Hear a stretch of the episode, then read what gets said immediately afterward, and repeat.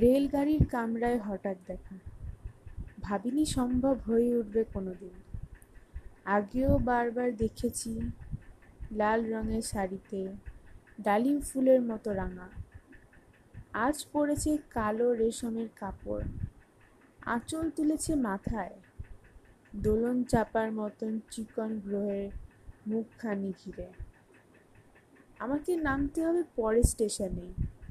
দূরে যাবে তুমি দেখা হবে না আর কোনো দিনই।